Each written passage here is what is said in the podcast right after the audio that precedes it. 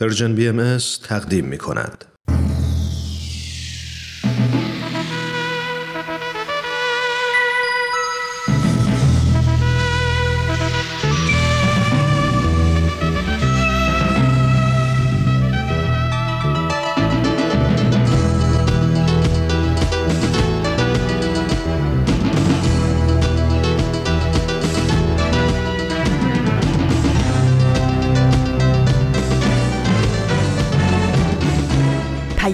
دوست. برنامه ای برای تفاهم و پیوند دلها.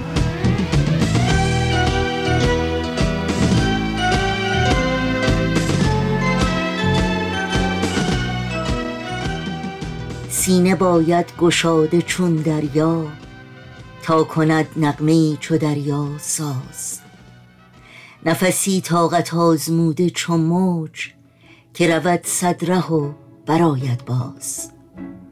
تن توفان کش شکیبنده که نفرساید از نشیب و فراز.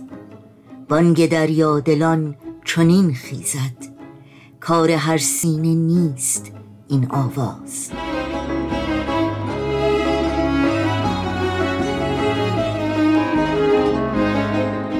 با سمیمانه ترین درودها به شما شنوندگان عزیز رادیو پیام دوست در هر خانه و سرای این دهکده زیبای جهانی که شنونده برنامه های امروز رادیو پیام دوست هستید امیدواریم تندرست و دلشاد و استوار باشید و از گزند روزگار در امان.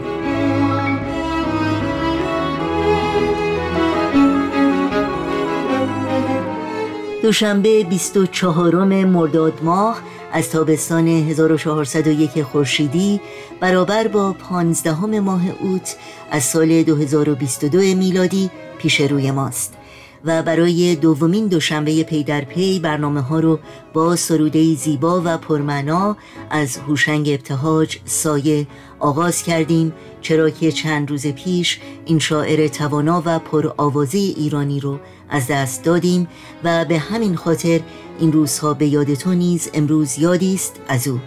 دیگر بخش های پیام دوست این دوشنبه برنامه دوازده فانوس و برنامه اکسیر معرفت خواهد بود که امیدواریم همراه باشید و از شنیدن اونها لذت ببرید.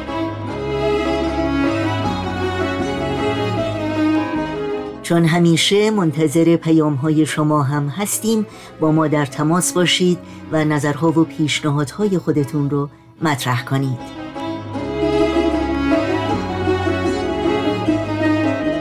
ایمیل آدرس ما هست info at persianbms.org شماره تلفن ما 001 703 671 828 828 و شماره واتساپ ما هست 001 240 560 24 14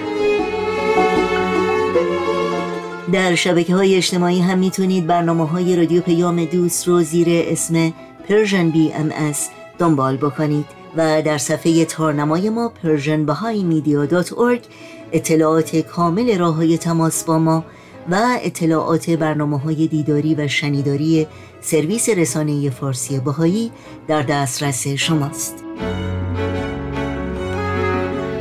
و اگر هم تا به حال خبرنامه ما رو دریافت نکردید از شما دعوت می کنیم در صفحه نخست همین وبسایت در قسمت ثبت نام در خبرنامه ایمیل آدرس خودتون رو وارد بکنید تا اول هر ماه در جریان تازه ترین های این رسانه قرار بگیرید. نوشین هستم و همراه با تمامی همکارانم به شما خوش آمد میگیم و برنامه های امروز رادیو پیام دوست رو تقدیم می‌کنیم.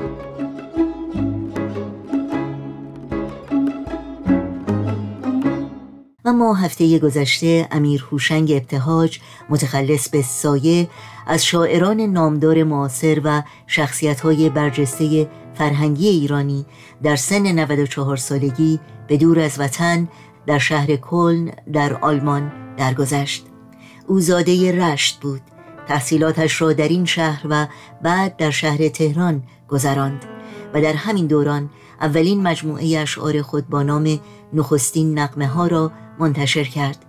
اندکی بعد مجموعه سراب و بعد از آن مجموعه شبگیر به چاپ رسیدند. حافظ به سعی سایه از شناخته ترین آثار اوست که تعبیری است از غزلهای حافظ. هوشنگ ابتهاج از سال 1350 تا سال 1356 خورشیدی مدیریت بخش موسیقی و سرپرستی برنامه پرنام و ماندگار گلها را در رادیو ایران به عهده داشت و پایگزار برنامه موسیقی گلچین هفته بود. غزلها، تصنیفها و اشعار زیبایش برای همیشه با موسیقی سنتی ایرانی در هم آمیخته. و موسیقیدانان بزرگی مانند استاد محمد رضا شجریان، استاد شهرام ناظری و استاد حسین قوامی اجرا کردند. در ششمین جشنواره بین المللی هنر برای صلح نشان عالی هنر برای صلح به هوشنگ ابتهاج و سه هنرمند دیگر اهدا شد. در مورد بازداشت و زندانی شدن خود در سال 1362 هوشنگ ابتهاج می‌گوید به مدت 84 روز مرا با چشم بند در راهرو و کنار مستراح نگه داشتند و همانجا روی موزاییک باید میخوابیدم. اما بعد از 84 روز مرا به سلولی کوچک منتقل کردند که یک جوان کرد هم در آنجا محبوس بود. در همین سلول نشسته بودیم که تصنیف ایران ای سرای امید را پخش کردند. و من همزمان زدم زیر گریه و بعد خندیدم. آن جوان کرد از من پرسید که دلیل این حال چیست؟ گفتم شعر ایران ای سرای امید را من نوشتم. گفت پس تو در زندان چه می کنی؟ برای حسن ختام این روزها به یاد تو شعر زیبایی از هوشنگ ابتهاج سایه که با صدای خودش ضبط شده و در سایت یوتیوب منتشر شده تقدیم شما می کنیم یادش در این روزها و همه روزها زنده و پایدار.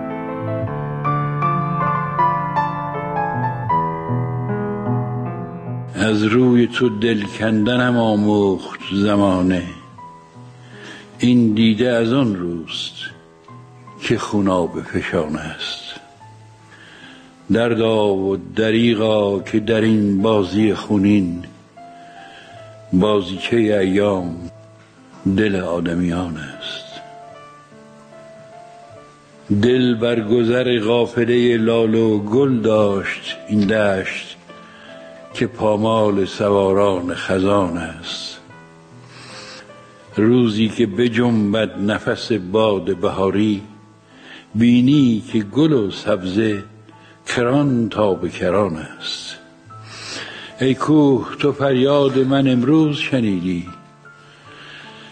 دردی است در این سینه که همزاد جهان است. از داد و وداد آن همه گفتند و نکردند. یا رب چقدر فاصله دست و زبان است. خون می چکد از دیده در این کنج صبوری. این صبر که من می کنم افشردن جان است. از راه مرو سایه که آن گوهر مقصود گنجی است که اندر قدم راه. روان است.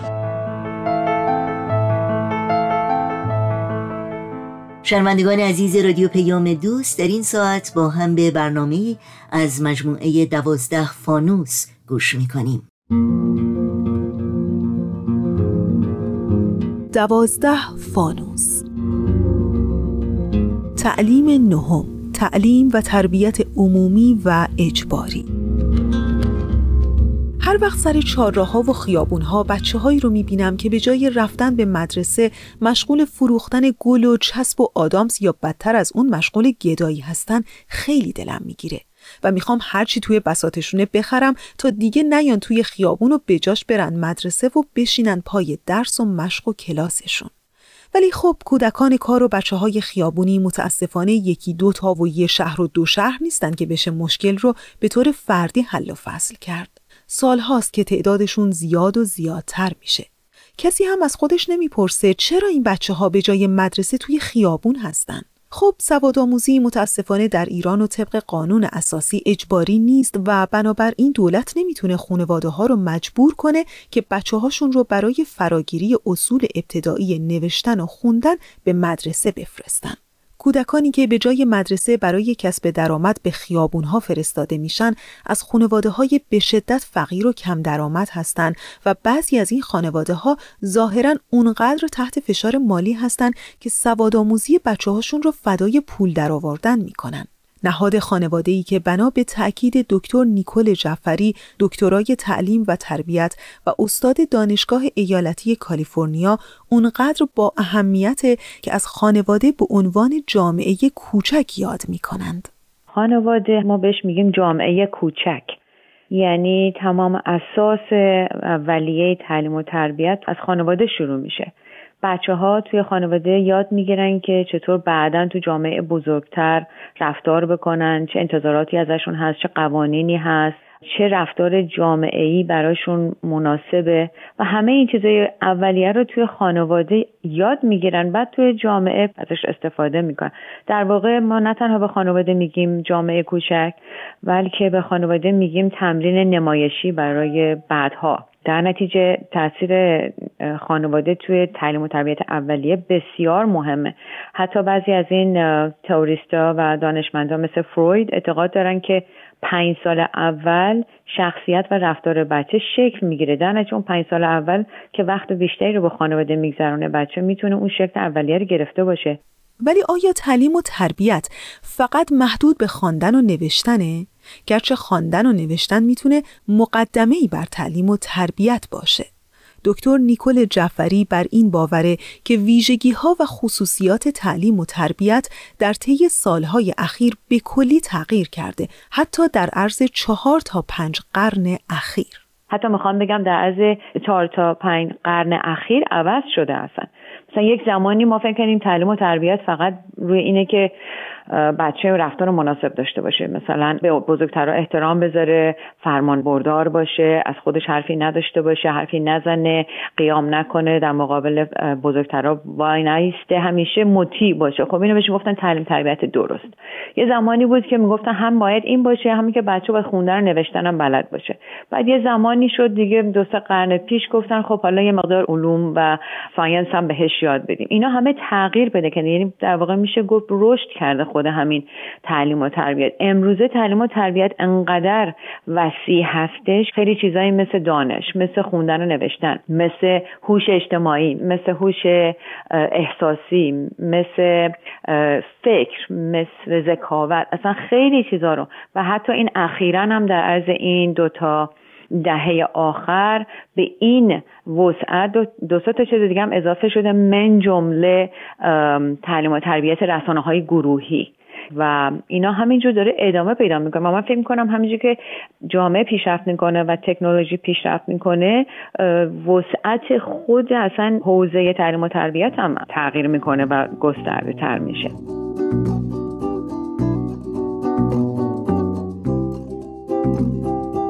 هر تعلیم و تربیتی در خانواده و یا در هر نهاد اجتماعی دیگه لزوما نشان از وجود یک تعلیم و تربیت سالم و درست و صحیح نیست.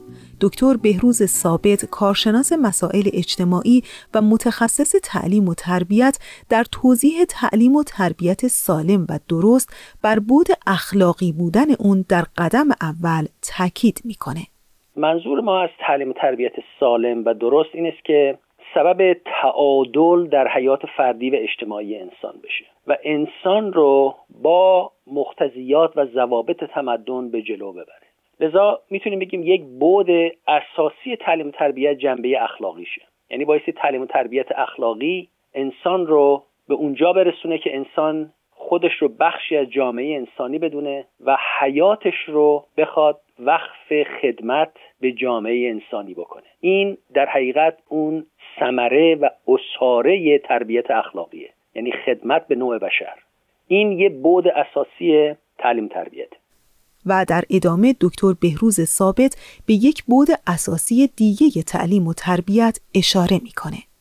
بعد اساسی دیگه تعلیم تربیت این است که انسان بایستی با تحولات علمی و فکری ناشی از علم و عقل آگاه باشه و جلو بره. و همگام با اونها باشه که اون رو ما میگیم با رفتن جلو با مقتضیات تمدن.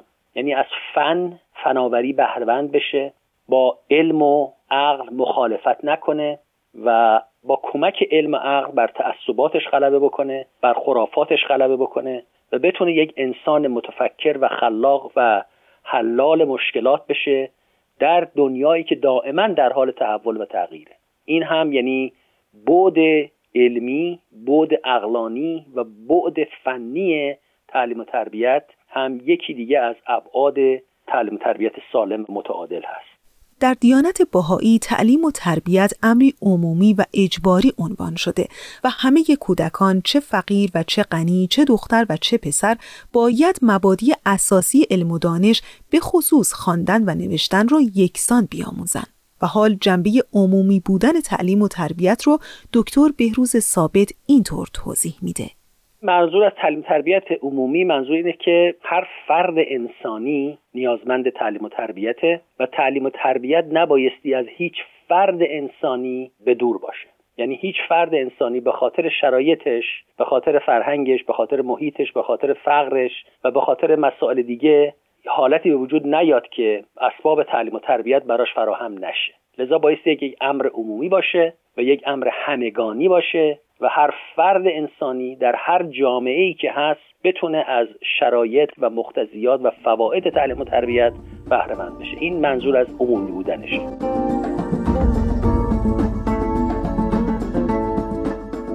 در آین باهایی تعلیم و تربیت کودکان از چنان اهمیتی برخورداره که اگه پدر و مادری استطاعت مالی تعلیم فرزندانشون رو نداشته باشن جامعه باهایی مسئول از صندوق ویژه‌ای که به همین منظور هم به وجود اومده هزینه تحصیل کودک رو فراهم کنه.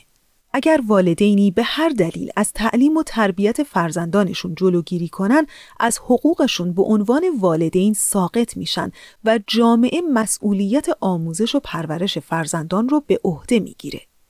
چرا که در دیانت باهایی تعلیم و تربیت از حقوق مسلم کودکانه. عدم تربیت کودک رو با انواع مشکلات ناشی از جهل و نادانی مواجه می‌کنه و این طبیعیه که ظلمی آشکار نسبت به کودکه. ولی حالا در چه سطوحی آگاهی لازم باید به وجود بیاد تا تعلیم و تربیت جنبه عمومی و در این حال اجباری بودن خودش رو حفظ کنه. دکتر نیکل جعفری در سطح اول به افراد و جامعه اشاره می‌کنه. اگه بخوایم راجع به فقط افراد حرف بزنیم که خب باید یک بک و تک تک همه به اون فهم و درک برسیم که چقدر تعلیم و تربیت مهمه و چقدر اساسش تو خانواده ریخته میشه و چقدر پدر مادر باید دنباله این تعلیم و تربیت بچهشون رو بگیرن. یعنی همیشه نظارت داشته باشن. این یک چیز تک تک و افرادیه. اگر بخوایم در سطح جامعه باشیم خب جامعه خودش مسئولیت هایی داره. در که به پدر مادر کمک کنه. یعنی هیچکس تنهایی و توی حباب نمی‌تونه یه بچه ای رو رشد و تعلیم و تکامل بده. یک فلسفه آفریقایی هست که میگه برای بزرگ کردن یک بچه به یک دهکده احتیاج هستش. و این به نظر خیلی عاقلانه میاد که ما فکر کنیم که تعلیم و تربیت بچه فقط به تنها به عهده پدر مادر یا اجتماع یا دولت نیست. همه ما سهم داریم. و یک اصولیه که تو دیانت باهایی درش خیلی تاکید شده که همه بچه ها رو ما مسئول تعلیم و تربیتشون هستیم نه فقط بچه خودمون. خب این باید یه فهم و درک تک تک بشه. و در ادامه به نقش دولتها و همینطور در سطح جهانی در ایجاد یک تعلیم و تربیت عمومی و اجباری اشاره داره. در سطح دولت هم همینجور. کشورهایی که خب دموکراسی هستن این کار آسونتره. میشه این کارو کرد. ولی در سطح جهانی مقدار بازم احتیاج به کاربرد و پیشرفت و تلاش و کوشش بسیار زیادی داره. برای اینکه همین الانش از 193 تا کشوری که تو دنیا وجود داره همش 135 تاش تعلیم و تربیت اجباری داره. اونم تازه در همین حدود سطحی و اینه که مثلا سازمان ملل مثلا آرازی نگه داره این 135 تا ادعا می‌کنن که ما تعلیم تربیت اجباری داریم. ولی اگه بریم توش مثلا می‌بینیم در یک کشورهای فقیر ممکنه که تو شهرهای بزرگشون تعلیم و تربیت اجباری باشه و دولت هم حتی مثلا یک نظارت هایی داشته باشه. ولی وقتی تو شهرهای کوچیک و دهکده ها میره میگه اصلا به طور کل اون تعلیم تربیت اجباری وجود نداره. اینه که یک حرکت جهانی باید بشه برای اینکه ما بتونیم تعلیم و تربیت رو اجباری بکنیم. حتی تو کشوری مثل آمریکا می‌دونیم که تعلیم و تربیت هنوز که هنوزه یک استثناء هست و هنوز حالت تمایز ایجاد کرده. هنوز اون کسی که فقیره بچهش از اون نوع تعلیم و تربیتی که یک کسی که ثروتمنده یا مثلا از سطح متوسطه هنوز تفاوت های طبقاتی وجود داره بین تعلیم و تربیت. حتی تو کشور ما آمریکا و این یک حرکت جهانی می‌خواد. در دیانت بهایی اساسا تربیت جلوتر از تعلیمه. به این معنی که کودکان رو باید ابتدا به اخلاق نیکو تربیت کرد بعد به اکتساب علوم و فنون و صنایع مشغول کرد. مقدم بودن تربیت بر تعلیم در بیان حضرت عبدالبها پسر ارشد حضرت بهاءالله بنیانگذار دیانت بهایی مورد تاکید قرار گرفته. چنانچه فرموده اند تربیت و آداب اعظم از تحصیل علوم است. طفل طیب و طاهر و خوشتینت و خوش اخلاق ولو جاهل باشد بهتر از طفل بیادب، کثیف و بداخلاق ولو در جمیع فنون ماهر گردد. زیرا طفل خوشرفتار نافع است ولو جاهل. و طفل بداخلاق فاسد و مضر است ولو عالم. ولی اگر علم و ادب هر دو بیاموزد نور علا نور گردد. برنامه دوازده فانوس بود که از رادیو پیام دوست شنیدید. یادآوری کنم که همه برنامه های رادیو پیام دوست و برنامه های دیداری سرویس رسانه فارسی باهایی در شبکه های اجتماعی فیسبوک، یوتیوب، SoundCloud، اینستاگرام و تلگرام زیر اسم Persian BMS در اختیار شماست. امیدواریم مشترک رسانه ما باشید. اگر برنامه ها رو دوست داشتید به اونها امتیاز بدید و با دیگران هم به اشتراک بگذارید. آدرس تماس با ما در کانال تلگرام هست at persianbms contact.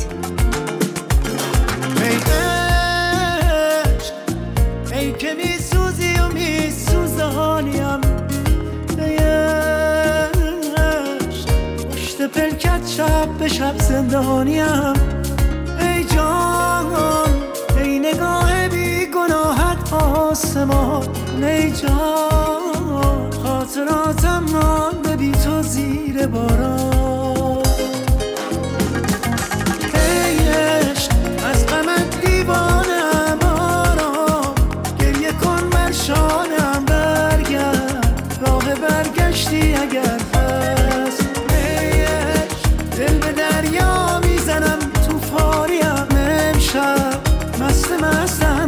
مستم از چه میترسانیم بی تو هرچه دارم رفته از دست شنوندگان عزیز یادآوری کنم که روزهای پنج شنبه برنامه های رادیو پیام دوست مخصوص کودکان، مربیان، والدین کودکان و دوستانی است که مشتاق یادگیری بیشتر درباره گروه سنی 6 تا 11 ساله هستند. این برنامه ها همچنین در کانال ویژه‌ای با عنوان دردانه از کانال های وابسته به رسانه Persian BMS در دسترس شماست.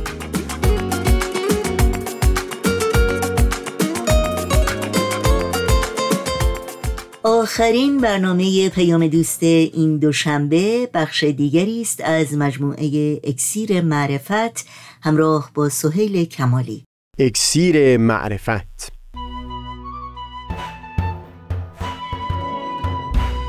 مروری بر مزامین کتاب ایقان این گفتار تار و پود زندگی اصل عدالت. از تا همامه ازلی در شور و تغنیست گوش قلب را از سروش او بی بحر مکن.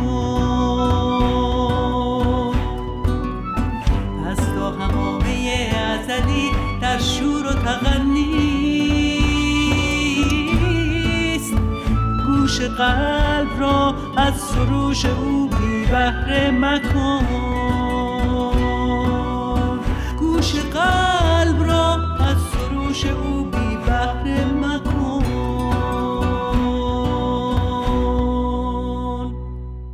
دوستان سهیل کمالی هستم. در چند گفتار گذشته بر اساس بخشی از کتاب ایگان در خصوص ماندگار بودن اثر اعمال آدمیان در عالم هستی گفتگویی کردیم.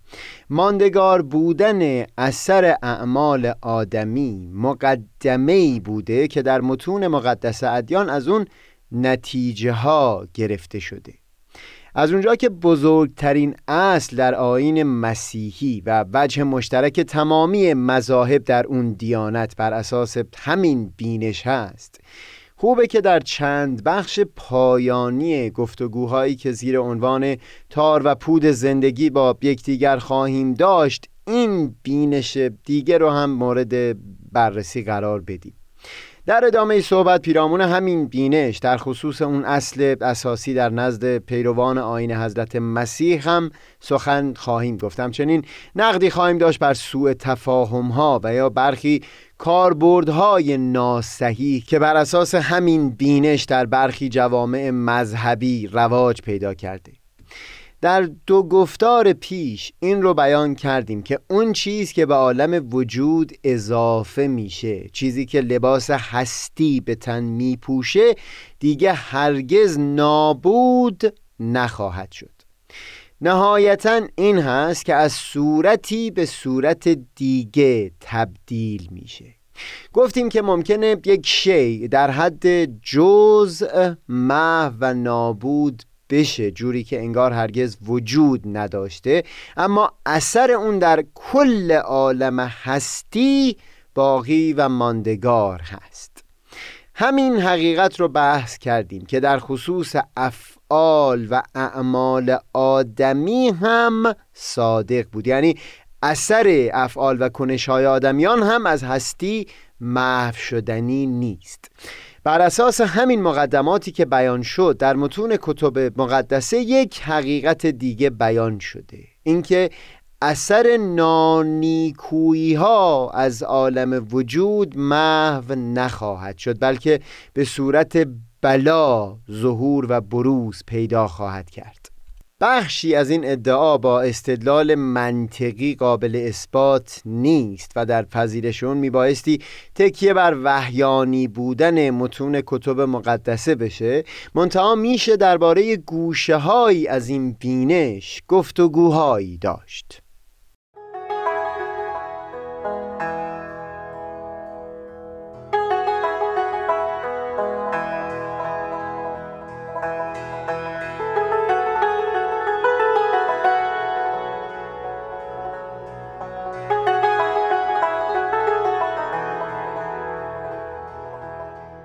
اینکه هیچ شیعی از عالم هستی نابود نخواهد شد بلکه تبدیل به صورتهای دیگر میشه.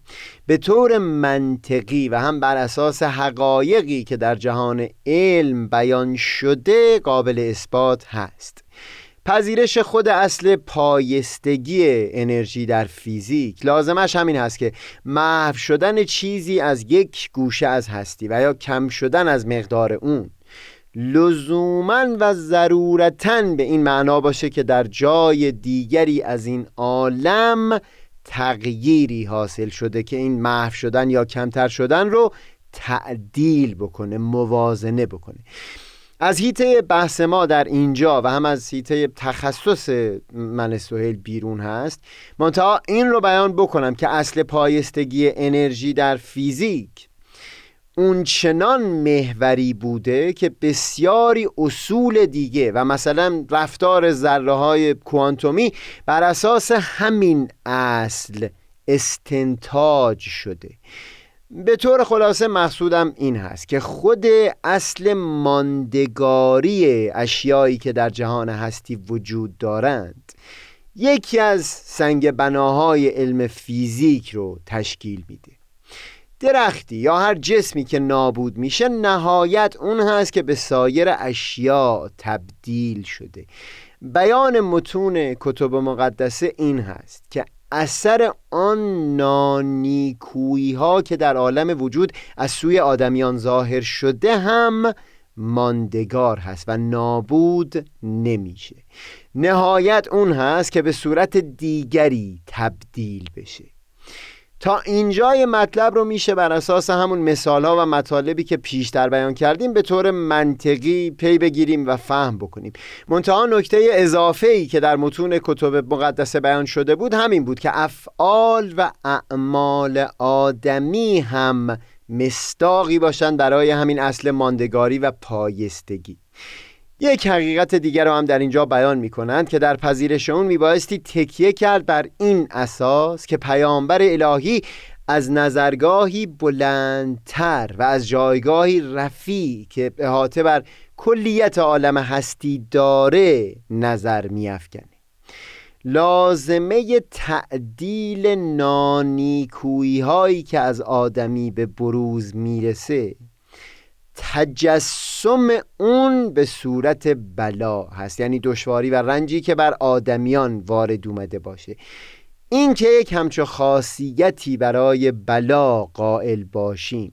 یعنی همچو خاصیتی که بلا سبب موازنه و تعدیل باشه این به نظر می‌رسه که با استدلال قابل اثبات نباشه. ولی بینشی در متون مقدسه هست که بر اساس همون بسیاری مطالب بلند دیگر رو نتیجه گرفتند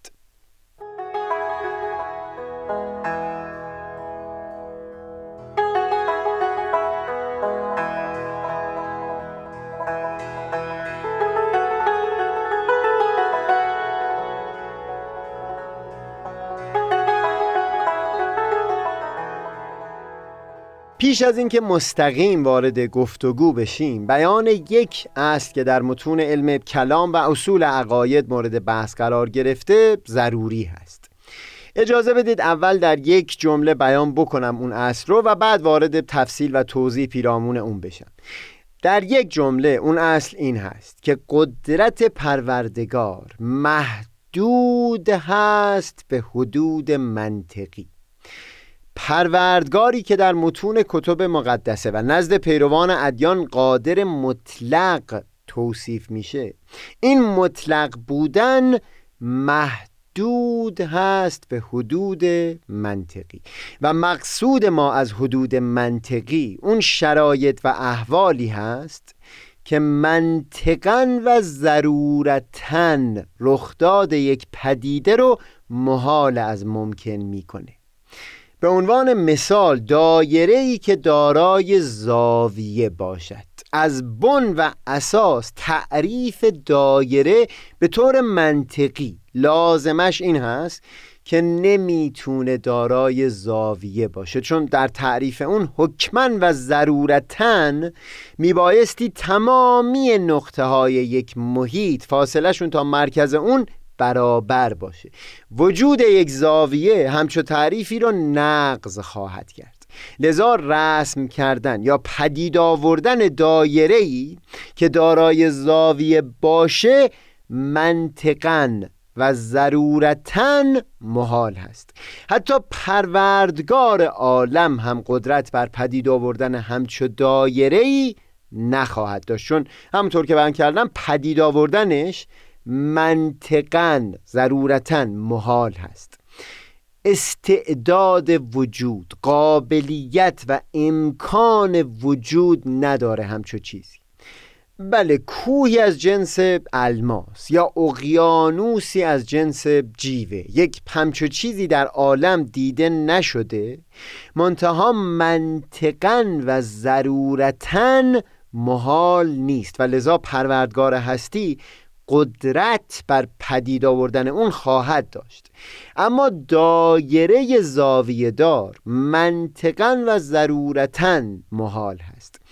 بگذارید این رو بیان بکنم که وقتی ما صحبت از یک امر یا پدیده ای می کنیم که منطقا و ضرورتا محال باشه معناش این هست که اگر ما بی نهایت جهان ممکن رو در ذهن خودمون تصور بکنیم در هیچ یک از این جهانهای ممکن هرگز منطقا و ضرورتا امکان این نمی بود که اون پدیده در یکی از اینها حتی وجود پیدا بکنه. ما حتما در یکی از گفتارهای اکسیر معرفت در خصوص مسئله معجزات گفتگویی خواهیم داشت. منتها در اینجا اینقدر اشاره بکنم که نمونه های معجزات معمولا از جنسی هستند که محال منطقی نیستن یعنی میشه جهانی رو تصور کرد که در اون اون امور قابل رخ داد باشند. منطقا و ضرورتا محال نیستند در همه جهانهای ممکن. اما دایره زاویه دار از اون جنسه که به خاطر تعریف دایره هیچ جهان ممکنی رو نمیشه تصور کرد که دایره در اون دارای زاویه باشه. در همین کتاب ایقان دست کم در یک مورد. استدلال حضرت بحالا مبتنی بر همین اصل هست یعنی محال بودن منطقی و ضروری. بگذارید یک اشاره به اون مورد داشته باشیم و بعدتر بحثمون رو پی بگیریم.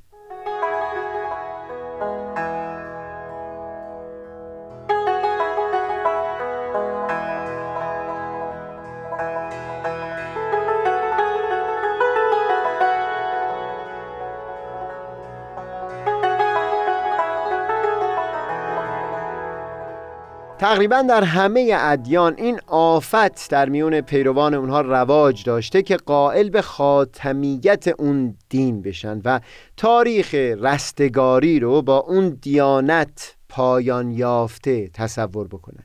ما در این سلسله گفتارها یک وقتی پیرامون مسئله خاتمیت به طور کلی صحبتی خواهیم داشت. در اینجا فقط این رو اشاره بکنم که در کتاب ایقان در پاسخ کسانی که بیان می‌کردند که خداوند دیگه هرگز پیامبری نخواهد فرستاد. یا به اصطلاح قرآن گویا که داشتند می‌گفتند دستهای خداوند بسته شده. حضرت بهاءالله وقتی می‌خوان این مطلب رو پاسخ بدن اشاره به همین ضرورت منطقی می‌کنند که این افراد فیض کلیه و رحمت منبسطه که به هیچ عقلی و ادراکی انقطاع آن جائز نیست جائز دانسته. این باز بیان همین هست که تعریفی که ما از پروردگار هستی داریم ضرورتا و منطقا لازمش صدور فیض دائم و ازلی و ابدی هست. نمیشه که غیر از این باشه. نمونه دیگه رو در کتاب مفاوضات یعنی در بیانات حضرت عبدالبها فرزند و مبین آثار حضرت بهاءالله می‌بینیم. در کتاب ایقان یک جا اشاره می‌کنند که عالم هستی دارای اول نیست. یعنی نمیشه زمانی رو تصور کرد که عالم هستی یعنی نه جز جزء اون بلکه کلیت این عالم هستی وجود نداشته. تصور نمی کنم ما در این سلسله گفتارها به این بحث بپردازیم. منتها در کتاب مفاوضات حضرت عبدالبها استدلالی که بر این مطلب اقامه می کنند باز همین هست که ضرورتا و منطقا نه هرگز هستی تبدیل به نقیز خودش یعنی عدم خواهد شد و هم نه عدم و نیستی محض هرگز تبدیل به نقیز خودش یعنی هستی خواهد شد. اون بخش اول یعنی اینکه هستی نمی‌تونه ضرورتا و منطقا تبدیل به نیستی محض بشه. همین اصل ماندگاری بود که مورد گفتگوی ما بوده در دو سه گفتار گذشته. تأکیدم در اینجا این هست که این رو به عنوان یک اصل اعتقادی بپذیریم که قدرت پروردگار محدود هست به حدود منطقی. تنها بعد از پذیرفتن این اصل هست که میشه بسیاری مسائل دشوار در مباحث الهیات رو حل و فصل کرد.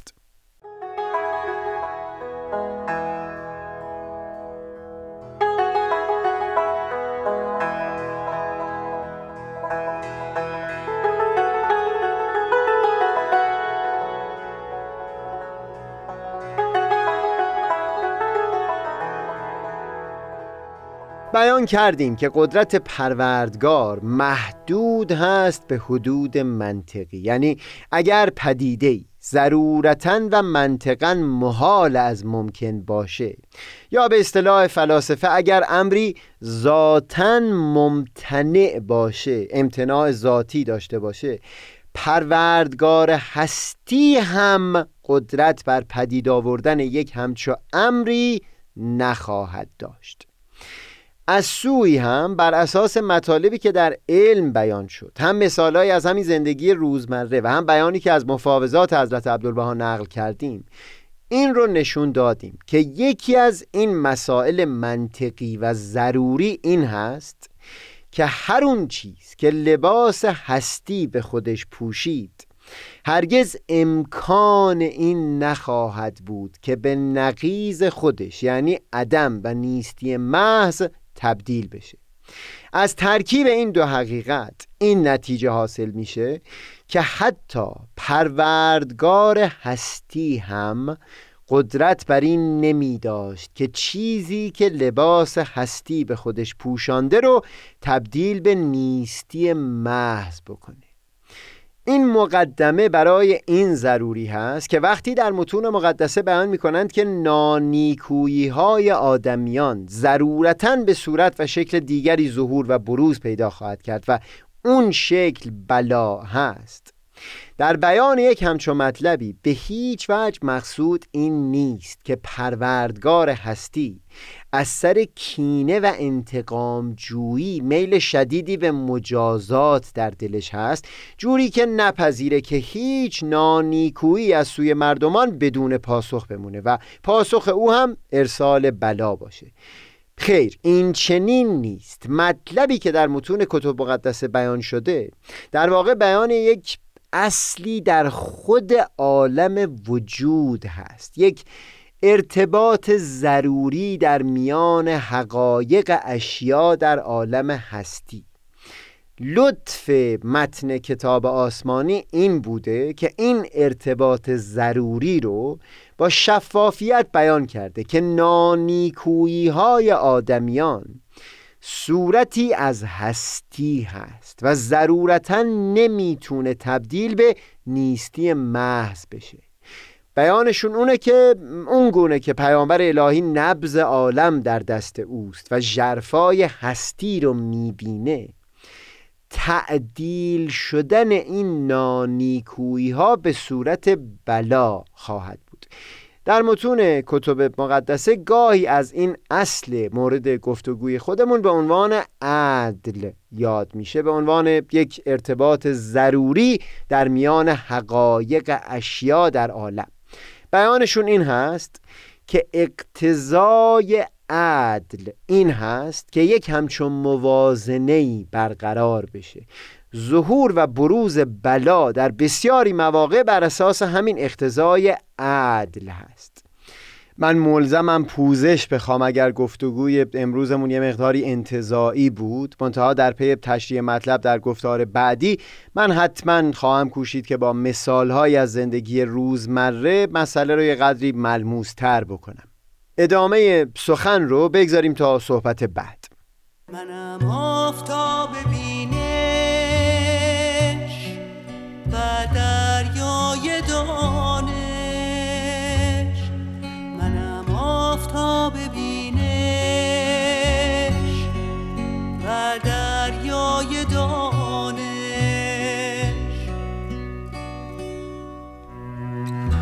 پشمردگان را